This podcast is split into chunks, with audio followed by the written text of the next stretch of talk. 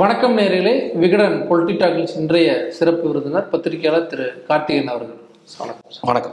தொடர்ச்சியாக சட்டப்பேரவை நீங்கள் பல ஆண்டுகளாக கவனிச்சுட்டு வரீங்க. இந்த சட்டப்பேரவை நிகழ்வில் ஆளுநருக்கு எதிரான ஒரு தீர்மானம் நிறைவேற்றப்பட்டுருச்சு. அதன் தொடர்ச்சியாக பல மாதங்களாக காத்திருப்பில் வைக்கப்பட்டிருந்த அந்த மசோதாவானதை வந்து ஒப்புதல் கொடுத்துருக்காரு ஆளுநர். என்ன நடந்துச்சு? எப்படி அந்த ஒரு விஷயத்தை வந்து திமுக சாத்தியப்படுத்தியிருக்காங்க? ஸோ எல்லா கட்சியிலும் ஒரு மனதாக இசைவு கொடுத்து அந்த நிறைவேற்றப்பட்ட ஒரு முக்கியமான மசோதா. அதற்கு ஒப்புதல் தராமல் காலதாமம் ஆகிட்டே இருந்தது நீட் மசோதா போலவே நீட் விளக்கு மசோதா போல. ஸோ பெரிய அளவில் பொதுவெளியில் அரசியல் ரீதியாக நிர்பந்தம் வந்து அரசுக்கும் சரி பொது வழியில் மாநில ஆளுநர் மீதும் சரி பெரிய பெரிய கடுமையான விமர்சனம் வந்துட்டு இருந்தது. இந்த இது போன்ற ஒரு முக்கியமான மக்கள் உயிரிழப்பிற்கு காரணமான ஒரு சர்ச்சை பிரச்சனையில் ஒரு மசோதாவிற்கு ஒப்புதல் அளிக்காமல் காலதாமம் சா- செய்வதை வந்து அந்த இடைப்பட்ட காலத்தில் அவர் வந்து அந்த ஆன்லைன் சூதாட்ட நிறுவனங்களை சார்ந்த பிரதிநிதிகளை கூட வந்து ராஜ்பவனில் சந்திச்சிருந்தார். அந்த அதை வந்து அது போன்ற சர்ச்சைகள்லாம் அவர் மீது பல விமர்சனங்கள் கடுமையான விமர்சனங்கள்லாம் வைக்கப்பட்டது குற்றச்சாட்டுகள் கூட வைக்கப்பட்டது சில கட்சிகளால். எந்த முறையில் வந்து அவர் சந்தித்தார் இது போன்ற ஒரு மசோதாவை வந்து இயற்றி வந்து ஒப்புதல் கழிச்சிருக்க நே நேரத்தில் அரசாங்கத்துடைய மசோதாவுக்கு காலந்தா தாமதம் செய்து கொண்டிருந்து ஒப்புதல் தராமல் செய்து கொண்டிருந்த சூழலில் இவர் அவர்களோடு சந்திப்பு நடத்தியிருக்கார் அப்படின்று பல விமர்சனங்களுக்கு இடையில் கடுமையான விமர்சனம் எழுந்த பொழுது பாராளுமன்றம் வரை இந்த பிரச்சனையை எதிர்கொ சென்று கொண்டு சென்று குறிப்பாக இந்த திமுக தலைமையிலான கூட்டணி கட்சிகளுடைய பிரதிநிதிகள் குண- குடியரசுத் தலைவர்கிட்ட நேரடியாக முறையிட முயற்சி செய்து அவரை பார்க்க சந்திக்க முடியாதனால மனுவெல்லாம் கொடுத்துருந்தாங்க. ஸோ இந்த புண்புலத்தில் தான் கடுமையான விமர்சனம் வந்துட்டு இருந்தது. இப்போ அந்த சூழலில் ஆளுநருடைய குறி ஒரு இந்த யூபிஎஸ்சி இந்திய குடியரசு குடிமை பணியில் பயின்று கொடு அதுக்காக வந்து ப- ப- பயிற்சி எடுத்துட்டு இருக்க தயார்படுத்திட்டு இருக்கக்கூடிய மாணவர்களை மாணவர்களை சந்திக்கும் பொழுது மசோதாக்களுக்கு ஒப்புதல் குறி கொடுப்பது சம்பந்தமா அவருடைய சில கருத்துக்களை தெரிவித்தார் அதுல குறிப்பாக சர்ச்சைக்குரிய இரண்டு விஷயங்களை அவர் சொன்னார். ஒன்று வந்து இது போன்று நான் காலந்தாமதம் செய்கிறனாலே அந்த மதோ மசோதா செத்து விட்டதாக அர்த்தம். நிராகரிக்கிறதோட ஒரு டீசென்ட் வே ஆஃப் எக்ஸ்பிரஷன் தான் வந்து வித்தோல்டு அப்படின்னு சொல்லி சொன்னார். நிலுவையில் நான் வைக்கிறதே அது வந்து நிராகரிக்கப்பட்டதாக அர்த்தம் அப்படின்னு சொன்னார். அதே போல இன்னொரு விதத்தையும் சொன்னார். இந்த சட்டமன்றம் என்பது ஸ்டேட் லெஜிஸ்லேச்சரில் நானும் ஒரு அங்கம். ஒரு சட்டமன்றம் நிறைவேற்றுறதுனாலே அது சட்டமாயிடாது நான் வந்து கையெழுத்து போட்டால் தான் ஒப்புதல் கொடுத்தா தான் அது சட்டம் அப்படின்னு சொல்லி அவர் பயன்படுத்திய வார்த்தைகள் வந்து ஒரு மாநில சட்டமன்றத்தினுடைய மாண்பையும் சரி அதனுடைய மரியாதையை குறைக்கும் விதமாக நேரடியாகவே இருந்தது. அதில் எந்த மாற்று கருத்தும் இல்லை. அதனால் வந்து ஒரு சினம் கொண்ட ஒரு திமுக தலைமையிலான ஒரு கூட்டணி அவர்கள் வந்து திமுகவுடைய தலைவராக இருக்கக்கூடிய முதலமைச்சர் ஸ்டாலின் அவர்கள் ஒரு தனி தீர்மானத்தை வந்து கொண்டு வர்றாரு. ஆளுநருக்கு எதிராக ஆளுநருக்கு எதிராகன்னு சொல்றதை விட அவருடைய பேச்சுக்களுக்கு எதிராக அவர் அரசியலமைப்பு சட்டத்தை மீறி சில பேச்சுக்கள் பேசுவது அவருடைய செயல்பாடையை கண்டித்து ஒரு தீர்மானமாக தனி தீர்மானம் கொண்டு வரப்படுது. அந்த தீர்மானத்துடைய சாராம்சம் ரொம்ப சாஃப்டான தீர்மானம் தான். தனிப்பட்ட முறையில் அதில் எந்த விமர்சனமும் ஆளுநர் மீது வைக்கப்படலை. அதில் ஒரே ஒரு கோரிக்கை அவர்கள் வைத்தது வந்து குடியரசுத் தலைவரும் ஒன்றிய அமைச்சர் ஒன்றிய அரசும் வந்து இவருக்கு இது போன்ற கால வரையறை நிர்ணயம் செய்யணும். இது போன்ற மசோதாக்களுக்கு ஒப்புதல் தர்றதுக்கு தேசிய அளவில் எல்லா மாநில ஆளுநர்களுக்கும் சட்டமன்றங்கள் இயற்றப்படுற தீர்மானங்களுக்கு ஒப்புதல் தர்றதுக்கு கால வரையறை நிர்ணயம் செய்யணும் அப்படின்னு சொல்லி ஒரு கோரிக்கையை வச்சு ஒரு தீர்மானம் நிறைவேற்றிருந்தாங்க. அந்த நிறைவேற்றப்பட்டு ஒரு சில மணி நேரங்களில் வந்து ஒப்புதல் இவர் கொடுக்குறாரு. இந்த தீர்மானம் நிறைவேற்றப்பட்ட அந்த காலத்துல வந்து அதிமுக வெளிநடப்பு பண்றாங்க. தொடர்ச்சியான வெளிநடப்புகளை வந்து பார்க்க முடியுது. ஏன் வந்து தொடர்ச்சியான இந்த வெளிநடப்புகள்? அதிமுக வந்து இரண்டு ஆப்ஷன் இருந்துச்சு அன்னைக்கு. ஒன்று அன்று வந்து ஆளுநருக்கு விமர்சனம் செய்து வந்து இது போன்ற ஒரு தீர்மானம் கொண்டு வர்றாரு நம்ம சட்ட விதிகள் இருக்கு இல்லையா? மாநில சட்டப்பேரவையோட விதி இரநூத்தி எண்பத்தி ஏழின் படி தொண்ணூற்றி ரெண்டு ஏழு ப்ளஸ் இரநூத்தி எண்பத்தி ஏழு இந்த ரெண்டின் படி தான் வந்து அன்று இந்த சட்டமே கொண்டு வரப்போ இந்த தீர்மானம் முன்மொழியப்படுது. அதில் என்னன்னா ஆளுநர் குறித்தோ இல்லை குடியரசுத் தலைவர் குறித்தோ வந்து விமர்சனம் செய்யக்கூடாது பேசக்கூடாது அப்படின்ற ஒரு விதி இருக்குது நம்ம தமிழ்நாடு சட்டப்பேரவையுடைய விதிகள். அந்த விதிகளை வந்து தளர்த்துவது அதாவது நைன்டி டூ செவன் தொண்ணூற்றி ரெண்டு பகுதி ஏழில். அதை வந்து தளர்த்துவதற்கு விதி எண் இரநூத்தி எண்பத்தி ஏழை வந்து இன்வோக் பண்ணுறாங்க விதி எண் எண்ப இரநூத்தி எண்பத்தி ஏழு வந்து ஒரு இன்னொரு விதியை தளர்த்துவது ரிலாக்ஸ் செய்வதற்கான ஒரு விதி அது. அதை இரநூத்தி எண்பத்தி ஏழில் வந்து இது மாதிரி தளர்த்தணும் ஒரு விதியை தளர்த்தணும் அப்படின்னா நான்குல மூன்று மூன்று த்ரீ ஃபோர்த் சப்போர்ட் இருந்தால் மெஜாரிட்டி இருந்தால் தான் அதை தளர்த்த முடியும். அப்போது அதிமுக நினைத்திருந்தால் அறுபத்தாறு எம்எல்ஏக்கள் அவங்களுக்கு இருக்காங்க. ஓபிஎஸ் அணியும் சேர்த்து அறுபத்தொம்போது பேர். அவங்க மூணு பேர் வந்து அவங்க எதிர்ப்பு தெரிவிக்கல அந்த அறுபத்தி ஆறு பேர் நினைத்திருந்தால் வந்து இந்த சட்ட இந்த மசோதாவை கொண்டு வர மசோதா இல்லை அந்த தீர்மானம் கொண்டு வரதை தடுத்திருக்கலாம். அவர்கள் ஆனால் அவர்களுக்கு என்ன பிரச்சனைனா ஒன்று இது போன்று மாநில சட்டமன்றத்தோட இறையாண்மைக்கு எதிராக ஒரு ஆளுநர் செயல்படும் போது அதை ஆதரித்து வந்து ஒரு தீர்மானத்தை வந்து தடுத்து நிறுத்துவதாக வந்து ஒரு விமர்சனம் ஆயிடும். பொதுவாகவே வந்து அரசியலமைப்பு சட்டமோ இல்லை மாநில சட்டமன்றத்தோட இறையாண்மையை கெடுக்கிற விஷயத்தை ரொம்ப கடுமையாக அந்த மாநிலம் பார்க்கக்கூடிய ஒரு விஷயம் இது. ஒன்றிய அரசுக்கு எதிராகவே பல நேரங்களில் வந்து போர்க்கொடி தூக்கியிருக்கு. அதுபோல வந்து மாநில ஆளுநர்களுக்கு எதிரான ஒரு நிலைப்பாடு இந்த மாநிலத்தில் இரண்டு திராவிட கட்சிகளுக்குமே வந்து அண்ணா வழியில் வந்தவர்கள் அண்ணா நம்ம ஏற்கனவே பார்த்துருக்கோம் அந்த ஆளுநர் தேவையில்லை ஆட்டுக்கு எந்த அடி நாட்டுக்கு ஏன் ஆளுநர்னு சொல்லக்கூடியவர். ஸோ இந்த மாதிரி ஒரு விஷயத்துல அதற்கு எதிராக வந்து வாக்களிப்பது என்பது அவர்கள் வந்து மக்களுடைய கோபத்திற்கு ஆளாக நேரிடும். ஸோ அதை தவிர்க்கிற விதமா ஒன்று அதை ஆதரித்து வாக்களிச்சா பாஜகவுக்கு எதிராக ஒரு நிலைப்பாடு அப்படிங்கும் கூட்டணியில இருக்கும்போது நிலைப்பாடு எடுத்ததாயிடும். அதனால் அதை தவிர்ப்பதற்காக அவர்கள் வெளிநடப்பு செய்கிறார்கள். அது மறைமுகமாக திமுகவையும் வந்து அதற்கு ஒரு அவர்களுக்கும் ஒரு உதவியாக இருக்கு. ஏன்னா உள்ள இருந்து அவங்க எதிர்க்காம இருக்கிறது. அதான் உதவின்னு ஒரு பக்கம் இருந்தாலும் தொடர்ச்சியா அந்த துணைத் தலைவர் போஸ்டிங்க வந்து குறி வச்சு வெளிநடப்புகளை பார்க்க முடியுது. ஏன்னா கடந்த முறையே வந்து வள்ளுவர் கூட்டத்துல கருப்பு சட்டை அணிந்தெல்லாம் போராட்டம் பண்ணியிருந்தாங்க. இப்போ அந்த விஷயத்தை அவங்க லைவ்லயே வச்சுட்டு இருக்காங்க. என்ன வந்து விதிப்படி உண்மையாகவே கொடுக்கறதுக்கான வாய்ப்புகள் இருக்குமா? ஏன்னா இவங்க பழைய காலம் அதாவது கடந்த கால விஷயங்களை தான் கம்பேர் பண்றாங்க. இரண்டாயிரத்தி பதினொன்னுல வந்து விஜயகாந்த் அவர்கள் பண்டோட்டி ராமச்சந்திரன். பதினாறுல ஸ்டாலின் அவர்கள் துரைமுருகன் அவர்கள். ஸோ மீண்டும் எங்களுக்கு கொடுங்க அப்படிங்கிறாங்க இப்போ. இப்போ பதவி. அதிமுக பிளவு ஏற்படுறதுக்கு முன்னாடி வரைக்கும் அதே போலதான் அவ இங்கேயும் திமுக ஆட்சி வந்ததுக்கு அப்புறமும் அதே போலதான் இருந்துச்சு. ஒரு தலைவர் துணைத் தலைவர். எப்போ வந்து இபிஎஸ் ஓபிஎஸ் இரு அணிகளும் வந்து பிரிஞ்சு வந்து தனியாக ஆ- ஆரம்பிச்சாங்களோ அப்போ ஓபிஎஸ் அவர்கள் பிரிஞ்சதுக்கு அப்புறம் அஹ், அந்த துணைத் தலைவர் பதவியை அவர் தான் வச்சுட்டு இருந்தார் ஸோ இப்போ அரசியல் ரீதியாக அந்த கட்சி வந்து ஒரு பிளவை வந்து சந்திச்சிருக்கு. அவர்களுக்கு இருக்கக்கூடிய பிரச்சனைகள் பல்வேறு நீதிமன்றங்களில் வழக்குகள் நிலுவையில் இருக்கு. உச்ச இப்போ சென்னையில் இருக்க டெல்லியில் இருக்கக்கூடிய உயர்நீதிமன்றமே இது தொடர்பான வழக்கை வந்து இபிஎஸ் தரப்பு வந்து மா இது தேர்தல் ஆணையம் அங்கீகரிக்க வேண்டும் அப்படின்ற ஒரு ஒரு உத்தரவு விடணும்னு சொல்லி ஒரு பெட்டிஷன் தாக்கல் செஞ்சப்போ அங்கிருந்த நீதிபதியே வந்து பிரபாசிங்னு நினைக்கிறேன். அவங்களே வந்து இது சம்பந்தமான வழக்கு வந்து இன்னொரு நீதிபதிகிட்ட விசாரணையில் இருக்கு. அந்த பெஞ்சுக்கு வந்து இது பண்ண முடியும்னு சொல்லி அவங்களே வந்து இது பண்ணிட்டாங்க. தேர்தல் ஆணையமும் இதுவரை இந்திய தேர்தல் ஆணையம் இதுவரை வந்து இவர்கள் செய்த மாற்றம் இருக்கு இல்லையா? இவரை வந்து இடைக்கால பொதுச் செயலாளராக நியமித்தது. அங்கீகரிக்கல. ஸோ இது போன்ற ஒரு சூழல்ல மாநில தே ஒன்று இது இந்திய தேர்தல் ஆணையமும் ஒன்றிய அங்கீகரிக்காத ஒரு விஷயத்த ஒரு பொலிட்டிக்கல் கொஸ்டின் அது. ஒரு இவர்களுக்கு இருக்கக்கூடிய அரசியல் ரீதியான சிக்கல். அப்போ நீதிமன்றமும் தேர்தல் ஆணையமும் இறுதி செய்யாத ஒரு விஷயத்தை வந்து இவர்கள் வந்து மாநில சட்டப்பேரவையில ஒரு சபாநாயகர் வந்து அங்கீகரிக்கணும்னு எதிர்பார்க்கிறது வந்து உண்மையிலேயே வந்து ரொம்ப வேடிக்கை தான் இருக்கு இவர்கள் இருந்தாலும் அதை செய்ய போறது கிடையாது. சட்டமன்ற சபாநாயகர் இருக்கார் இல்லையா? அப்பாவு அவர்களை வந்து அவர் நியூட்ரலானவர் பாரபட்சம் இன்றி செயல்படக்கூடிய ஒரு பொது பொறுப்பில் இருந்தாலும் கூட மாநில தேர்தல் தேர்தல் இந்திய தேர்தல் ஆணையமும் ஒரு நீதிமன்றம் இறுதி செய்யாத ஒரு விஷயத்தில் அவர் இதுக்கு ஒரு முடிவு எடுக்கணும் அப்படின்ற ஒரு நிலைப்பாட்டை தான் நம்ம யோசிக்க முடியும். அஹ் அது ஒன்றும் ஆச்சரியப்படுறதுக்கு இல்லை. ஆனால் இது போன்ற ஒரு பதவியை கொடுக்கணுமானா சட்டப்படி வந்து துணை சட்டமன்ற கட்சி தலைவர் அப்படின்ற ஒரு பதவி கிடையாது. அது வந்து ஒரு சௌரியத்திற்காக உருவாக்கப்பட்டது. கடந்த காலங்களில் இருந்துச்சு அதனால இப்பவும் இருக்கு. கடந்த காலத்துல இருந்ததும் வந்து சட்ட விதிப்படி கிடையாது. நீங்க லீடர் ஆஃப் ஆப்போசிஷன் எதிர்க்கட்சி தலைவர் சட்டமன்ற எதிர்க்கட்சி தலைவர்ன்ற எல்ஓபின்ற போஸ்ட்டுக்கு மட்டும்தான் சட்ட ரீதியான அங்கீகாரம் இருக்கு. துணை சட்டமன்ற கட்சி தலைவருக்கு அந்த அங்கீகாரம் கிடையாது. ஒரு அலங்கார போஸ்ட் மாதிரி தான் அது. எல்ஓபி இல்லைன்னா அந்த எல்ஓபி இல்லைன்னா ஒருத்தர் செயல்படலாம். இப்பவும் இப்போ எல்ஓபின்னு இவர்கள் சொல்ற ஆர்பி உதயகுமாரை தான் வந்து முன்மொழிஞ்சிருக்கிறாங்க. எடப்பாடி அணி அவர் வந்து அங்கீகரிக்கப்படல. அவருக்கான இருக்கை வந்து அவர்கள் சொல்லும் விதமாக வந்து பக்கத்துல அலாட் பண்ணல. ஆனால் அவர் இல்லாத பட்சத்தில் வந்து கொரடாவான ச- திரு எஸ்பி வேலுமணி அவர்கள் தான் அந்த பணியை செய்கிறார். ஒரு கொரடான்ற முறையில் அவர் அந்த ஃப்ரண்ட் ரோல் இருக்கனால அவர் அந்த பணியை செய்கிறார். ஒரு இந்த போஸ்ட்டை வந்து இவருக்கான சீட்டை ஒதுக்கணும். ஆர்பி உதயகுமாருக்கு துணை சட்டமன்ற கட்சி தலைவராக ஒதுக்கணும் அப்படின்னு சொல்லி நிர்பந்திக்கவும் முடியாது. அதே போல வந்து சட்ட ரீதியாகவும் இதை அணுக முடியாது. ஒன்று இது ப்ரெரகேட்டிவ் ஆஃப் த இது லெஜிஸ்லேச்சருக்குள்ள வரதுனால நீதிமன்றங்களும் இது சம்பந்தமான உத்தரவுகள்லாம் பிறப்பிக்காது. சபாநாயகரோட சபாநாயகரோட முடிவுக்கு உட்பட்டது தான் நீங்க எப்போது வந்து ஒரு நீதிமன்றமோ இல்ல சட்ட ஒரு இந்திய தேர்தல் ஆணையமோ அங்கீகரிச்சு இவர்கள் தான் அதிமுகன்னு ஒரு இறுதி செய்தோ ஒரு முழுமை பெறும்போது தான் வந்து இவர்கள் சட்ட ரீதியாக இது ஒரு ரைட்ஃபுல்லா இவங்க கிளைம் பண்ண முடியும்.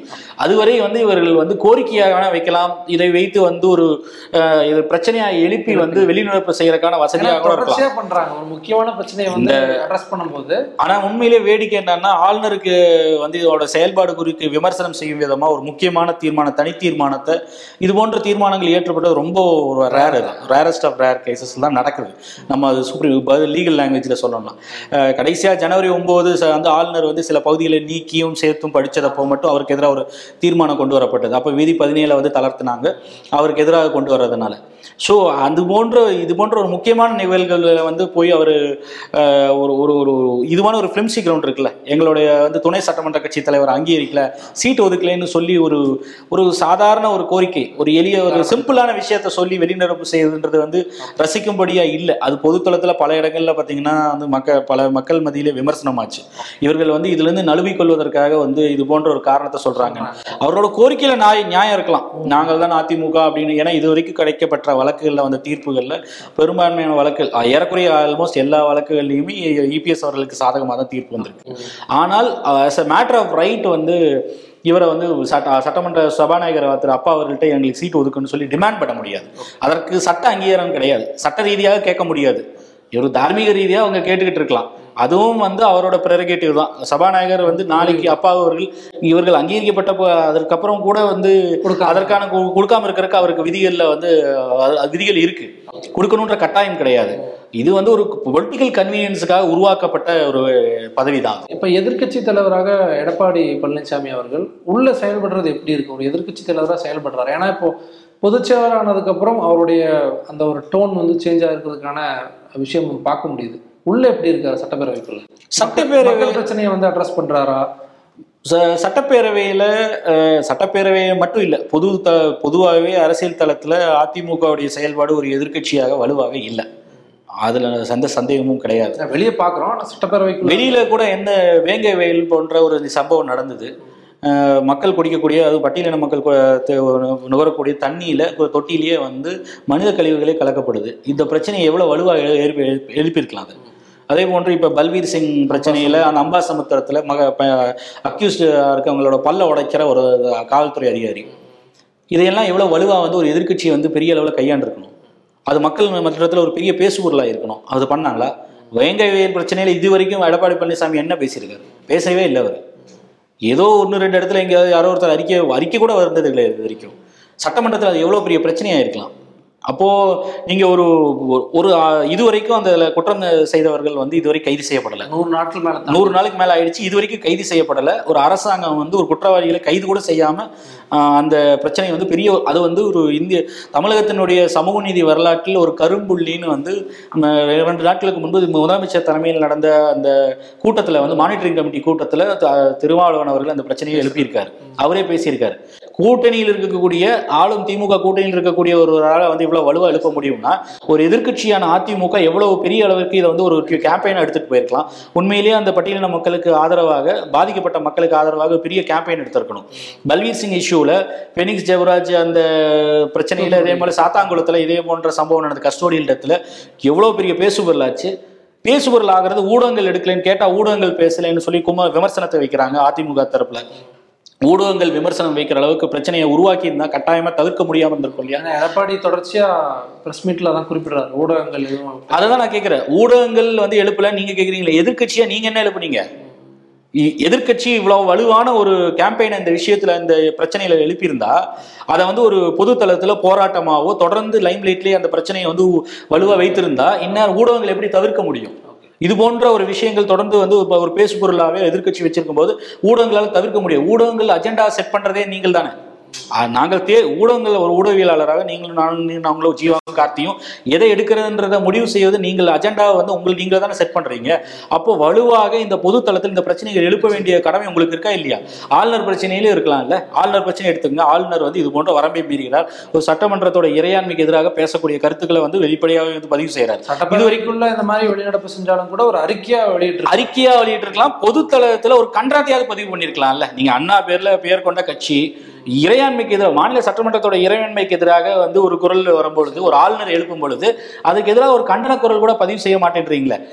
பாரதிய ஜனதா கட்சி தலைவரான மாநில தலைவர் அண்ணாமலை அவர்கள் ஒரு சில பிரச்சனைகள்ல வந்து கேள்வி எழுப்பும் போது ஆளுநர் தவிர்த்திருக்கலான்ற சொல்றாரு. அந்த தமிழகம் பிரச்சனை வரும்போது தமிழகம் தமிழ்நாடு பிரச்சனை வரும்போது அவர் கருத்து சொல்றாரு. உங்களுக்கு என்ன போச்சு? நீங்க ஏன் நீங்கள் வந்து கட்சினையே எழுப்பாம ஊடகங்கள் பேசணும் ஊடகங்கள் பின்னாடி வந்து ஏன் ஒளிஞ்சுக்கிறாரு? எடப்பாடி பழனிசாமி. ஒரு தலைவராவது என்பது வந்து சும்மா வந்து நீங்க பொதுக்குழு உறுப்பினர்கள் ஆதரவு பொதுச் செயலாளர்கள் மட்டும் இல்லை.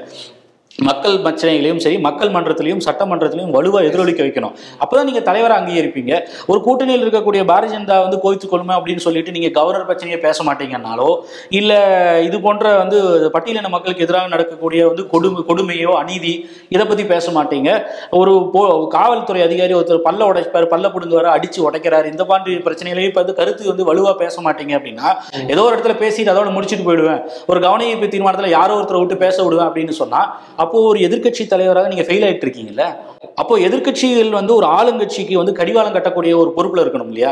ஆளுங்கட்சி எங்கெல்லாம் தவறு செய்யுதோ அங்கெல்லாம் வந்து கடிவாளம் கட்டணும் இல்ல இப்ப நீங்க ஆட்சி செய்யும் பொழுது திமுக வந்து எதிர்க்கட்சியாக வலுவா களத்துல இருந்துச்சு. எத்தனை போராட்டங்களை பண்ணாங்க? சட்டமன்றத்தில் எவ்வளவு பிரச்சனைகள் பண்ணாங்க போட்டி சட்டமன்றம் நடத்தினாங்க இல்லையா? அதுக்கு எஃபோர்ட் செஞ்சாச்சுக்குள்ள. இந்த அளவுக்கு செய்யும் பொழுது நீங்க வந்து எங்களை பேச விடல எங்களுக்கு சீட்டு கொடுக்கலன்னு மக்கள் பிரச்சனைகளை விட்டு வேங்கையில் பேச மாட்டீங்க. பல்வீர் சிங் பல்ல உடைச்சதை பேச மாட்டீங்க. ஆளுநருடைய இறையாண்மைக்கு எதிராக பேச்ச அந்த பத்தி கண்டிச்சு பேச மாட்டீங்க. ஆனா வந்து எங்களுக்கு சீட்டு கொடுக்கலன்னு சொல்லிட்டு வெளியில போனீங்கன்னா அப்போ உங்களுடைய நலன் சார்ந்து இதே பிரச்சனை தானே வந்து அந்த சென்ற ஆண்டு வந்துச்சு. திமுக ஆட்சிக்கு வந்ததுக்கு அப்புறம் என்னை வந்து கொடநாடு வழக்குல வந்து சிக்க வைக்க பார்க்கறன்றது தான் அது முதல் முறையாக அதிமுக வந்து களத்துக்கு வந்து போராட்டம் நடத்தின பிரச்சனையை வந்து கொடநாடுல என்னை வந்து சிக்க வைக்க பார்க்கறாங்கன்றது தான். அப்போ உங்களுடைய தனிப்பட்ட பிரச்சனைகளுக்கும் தனிப்பட்ட விஷயங்களுக்காக வந்து சட்டமன்றத்தில் எதிரொலிக்க முடியும். ஆனா மக்கள் சார்ந்த பிரச்சனைகளை வந்து எடப்பாடி பழனிசாமி வலுவா எழுப்பலைன்னா அப்போ அதிமுக திமுகன்ற ஒரு ஆளும் கட்சி தவறு செய்யும் போது அதுக்கு யார் கடிவாளம் முடியாம சுட்டி கடிவாளம் கட்டணும். நீங்க தான் எதிர்க்கட்சி தான் வந்து வலுவா பேசணும். எதிர்க்கட்சி எழுப்பும் பிரச்சனைகளை பார்த்து அஞ்சணும். ஒரு ஒரு அஞ்ச வேண்டிய அவசியம் இல்லை. ஆளும் தரப்பு வந்து அக்கௌண்டபிலிட்டி ஃபிக்ஸ் பண்றது யாரு? நீங்க தான் எழுப்பணும். உங்களுக்கு தானே வலுவான எம்எல்ஏ அறுபத்தொம்பது எம்எல்ஏக்கள் இருக்காங்கல்ல சட்டமன்றத்தில் ரொம்ப வலுவாக எது எழுப்பலாமே. ஏன் வந்து வந்து ரொம்ப மியூட்டடாக இருக்கிறீங்க? ரொம்ப சாஃப்டாக எதுக்கு ஹேண்டில் பண்ணுறீங்க இல்லை நீங்கள் ஒன்று ஆளுங்கட்சிக்கு எதிராக போகிறத விட்டுருவோம். திமுக அதிமுகன்னு இதை பொலிட்டிக்கலாகவே பார்க்க வேண்டாம். மக்களின் நலன் வருது இல்லையா? அப்போ உங்களுக்கு அதில் அக்கறை இருக்கா இல்லையா? அப்போ உங்கள் மீது எப்படி நம்பகத்தன்மை வரும்? நீங்கள் வெறும் வந்து கட்சிக்கு தலைவரானா பார்த்தாது அடுத்த எலெக்ஷனில் ஓட்டு கேட்கணும்னா இவர் மு- முதல்வர் வேட்பாளர் நிற்கணும்னா மக்கள் பிரச்சனைக்காக குரல் கொடுக்கணும். இல்லை கடைசி ரெண்டு மாதம் மட்டும் போய் கேட்டால் வந்து ஓட்டு போட்டுருவாங்களா? ஸோ அந்த இடத்துல மிஸ் பண்றாரு அப்படிங்கிற டெஃபினட்டா வந்து எதிர்க்கட்சி வந்து அதிமுக குறிப்பா எடப்பாடிசாமி தலைமையில வந்து பெரிய அளவுக்கு வந்து அவங்க ஃபெயில் ஆகுறாங்க. இப்போ அது திமுக வசதியா இருக்கு. வசதியாக இருக்கு. இப்போ ஆளுநருக்கு எதிரான தீர்மானம் ஒரு பக்கம் நிறைவேற்றிட்டாங்க. அஹ் எதிர்க்கட்சி இருக்கக்கூடிய மாநிலங்களில் இதே மாதிரி ஒரு தீர்மானத்தை வந்து நீங்கள் நிறைவேற்றுங்க அப்படின்ட்டு முதலமைச்சர் மு க ஸ்டாலின் லெட்டர்லாம் அனுப்பியிருக்காரு. அதை எப்படி நம்ம பார்க்கலாம்? பல விஷயங்கள் வந்து மற்ற மாநிலங்களுக்கு ஒரு முன்னெடுப்பாக எடுத்துகிட்டு போய் கொடுக்குறாங்க. இந்த விஷயத்தை நம்ம எப்படி ஒர்க் அவுட் ஆகுமா? மற்ற மாநிலங்கள் பண்ணுமாங்கிற கேள்வி இருக்கு. ஒரு தேசிய அளவில் உண்மையில ஒரு பெரிய பிரச்சனை தான். அதாவது தங்கள் ஆளும் மாநில ஆளாத மாநிலங்கள்ல எங்கெல்லாம் வாய்ப்புகள் இருக்கோ அங்க குறிப்பா வந்து அவர்களுக்கு ஆளுறதுக்கான வாய்ப்புகள் இருக்குன்னு பிஜேபி நினைக்கிற இடங்கள்ல ஒன்றிய நிறுவனங்களான இடி சிபிஐ அது போன்ற நிறுவனங்களை வைத்து தொல்லை கொடுப்பது அது போன்ற சிக்கல்களை செய்யறாங்க. அதன் மூலமா அரசியல் ரீதியா கெயின் பண்றாங்க. அது இல்லாத இடங்கள்ல வந்து ஆளுநர்கள்ல வச்சு இது போன்ற இப்போ பிஜேபி வந்து தமிழ்நாட்டிலயோ கேரளாலயோ இமீடியட்டா வந்து தெலுங்கானாலயோ எந்த அளவுக்கு ஒன்றும் அசம்பிளிலாம் வந்து பவருக்கு வந்துட போறது இல்லை அது போன்ற மாநிலங்கள் அங்க இருக்கக்கூடிய அரசுக்கு எந்த அளவுக்கு தொந்தரவுகளை கொடுத்து ஏன்னா இப்போ நீங்க ஒவ்வொரு மசோதாவுக்கும் வந்து டிலே ஆயிட்டே இருக்கும் பொழுது ஆன்லைன் ரம்மியோ நீட்டோ இப்போ நீட்டுக்கு எதிராக என்ன நீங்க உங்களுக்கு சூட்சமம் தெரியும்னு சொல்லி சொன்னீங்களே ரகசியம். அப்படின்னு ஒரு விமர்சனம் வைக்குது இல்லையா? எதிர்கட்சிகள் பாஜகவும் அதிமுகவும். அப்போ அது காலம் தாழ்த்திட்டே போயிட்டு இருக்கும் பொழுது அந் மக்களுக்கு பதில் சொல்லக்கூடிய வேண்டிய நிலையில வந்து திமுக தான் வந்து போகுது. அப்போ பாஜகவினுடைய எதிர்க்கட்சிகள் வந்து மக்கள் மன்றத்தில் வந்து ஒரு பெரிய வந்து ஒரு விமர்சனத்தை எதிர்கொள்ள வேண்டியிருக்கும். அதற்கு ஆளுநர் மாளிகை பயன்படுத்துவது என்பது தேசிய அளவில் ஒரு பிரச்சனையாக தான் எதிர்க்கட்சிகள் இருக்கு. அந்த இடங்கள்ல வந்து இது போன்ற விஷயங்கள்ல ஒ- ஒரு ஒன்றிணைவு ஏற்படும். ஒரு இவருக்கான ஒரு இணக்கமான ஒரு ஸ்டாலின் அவர்கள் எடுத்த நிலைப்பாட்டுக்கு இணக்கமான ஒரு சூழ்நிலை எழும்.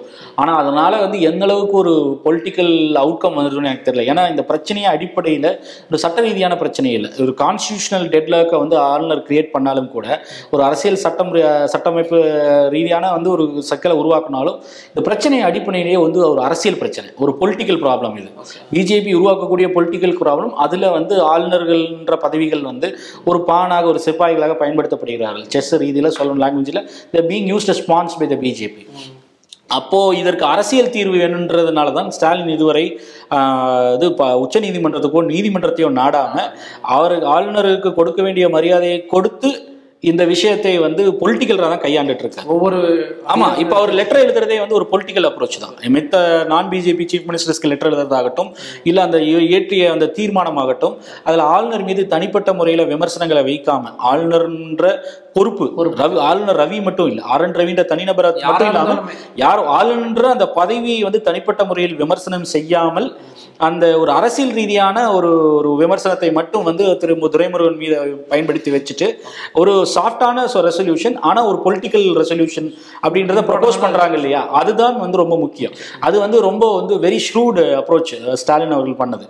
ஸோ இது மேலும் மித்த தி பிஜேபி அல்லாத மாநிலங்களில் இயற்றப்பட்ட இது போன்ற தீர்மானங்கள் இல்லை இந்த பிரச்சனையை எழுப்பினால் கூட அது வந்து தேசிய அளவில் ஒரு பேசு பொருளாகும் அப்போது ஒரு இது போன்ற ஒரு தேசிய முக்கியத்துவம் வாய்ந்த ஒரு கான்ஸ்டியூஷனல் டெட்லா கிரியேட் பண்ணுற ஒரு பிரச்சனை இருக்கு இல்லையா? ஒரு அட்மினிஸ்ட்ரேட்டிவ் பேரலிசிஸ் அவர் வார்த்தை அந்த வார்த்தையை தான் சொல்லி- பயன்படுத்தியிருந்தார்.